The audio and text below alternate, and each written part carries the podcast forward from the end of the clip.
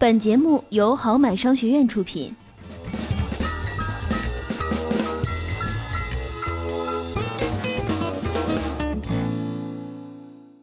小牛老师啊，年初我听财经新闻上很多分析师都说看好二零一七年的市场行情，于是呢，我买入了一只基金，但是目前还是亏损的。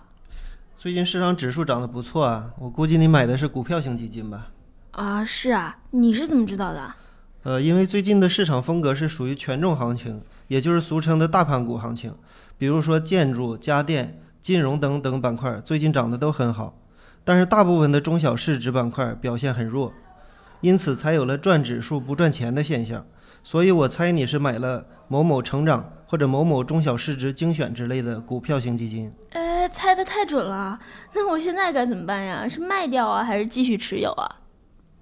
我们对于今年的一个市场判断呢，是从去年年底到现在一直维持着一个韧性慢牛的判断。这里的韧性可不是我骄傲我任性的那个韧性啊，是坚韧的那个韧。所以短暂的下跌不要怕，可以继续持有一段时间再看。如果你怕市场继续延续这种赚指数不赚钱的行情，那我建议你再买一些指数型基金。哦，能跟大家说说这个韧性慢牛是什么意思吗？好啊，呃，我们先来说说这个慢牛。慢牛是我们对于市场趋势的一个总体的把握。呃，目前基本观点认为，市场在经历了二零一五年下半年的一个暴跌，以及一六年全年的调整之后，整体的估值已经较为合理了。我们也看到，美国经济复苏的一个逻辑，已经在二月份公布的多项宏观数据上已经得以验证。那么，在美股不断创出历史新高的背景下，我们统计了近一年以来美股和上证指数的一个相关性是零点七九。这是一个非常高的一个相关性，也就是说，A 股无论是从估值角度，还是从市场的一个百分位角度看，都是比二零一六年要更加乐观的。所以，我们认为的这个慢牛是基于以上的分析做出的一个中性偏乐观的一个判断。那为什么又要加一个韧性呢？今年我国市场面临了不确定性，比如说美联储三次加息对于市场的一个冲击。特朗普新政推行力度以及实施对全球经济的一个影响，欧洲多国，比如荷兰、法国、德国等等，都要面临大选，这些政治因素对市场的冲击，都会给市场带来众多的不确定性。那么这些不确定性在市场的投资市场上的表现，就是市场的波动。哦，因此，韧性慢牛的意思，也就是说，从总体来看。市场重心有一个上移的过程，但是中间可能会因为众多的不确定性而呈现出震荡。嗯，那像这种短期市场波动，我们应该如何降低它的风险呢？嗯，这里有个最好的办法，就是当市场超出你预料的时候，或者是在面临一些重大事件即将发生的时候，降低你的仓位。但是对于投资新手来说，市场判断能力不足的情况下，很难做出这种择时性的操作。因此，对于众多投资新手来讲，点击音频下方订阅按钮，及时获取更新通知。最好的降低短期市场波动的风险，一个办法就是基金定投。嗯，定投我倒是听说过，但是不是非常理解，你能不能简单的讲解一下啊？嗯，好啊。基金定投就是定期定额投资基金的一个简称，类似于银行的零存整取。投资者通过提交申请，约定每一期的扣款时间、扣款金额以及申购对象，在约定日自动扣款，完成基金申购。比方说，我在好买财富的掌上基金 APP 制定了一个定投计划，约定每个月的一号自动扣款一千元。来购买沪深三百 ETF，那么这个每个月的一号就是我约定的日期，一千元就是我约定的金额，沪深三百 ETF 就是我定投的一个标的。哦，那为什么说定投能够降低市场波动呢？呃，这里是跟一次性买入来做对比的，一次性买入是相当于集中采购，而基金定投相当于分批采购。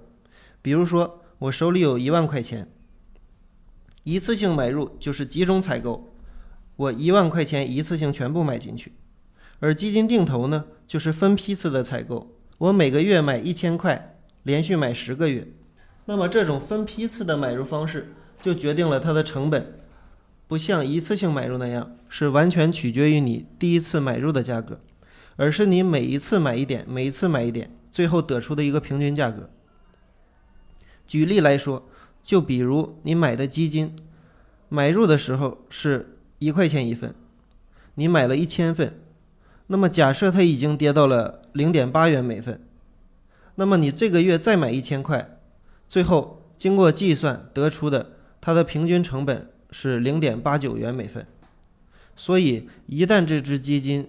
净值超过零点八九元，也就是你的超过你的平均成本，也就可以获利了。可以看到，如果是一次性买入，净值跌到零点八元的时候，你的最大亏损比例是百分之二十，而只有基金净值上涨超过一元，你才能获利。而如果是采取基金定投的办法，按零点八九的平均价格计算，你最大的亏损也只有百分之十左右，而这个亏损仅仅是一次性买入的一半左右。而且将来回本也比较容易，只需要基金净值超过你的平均成本就可以获利了。再举一个例子，如果说半年内每个月定投一千元，也是也就是定投六个月，基金净值是先跌后涨，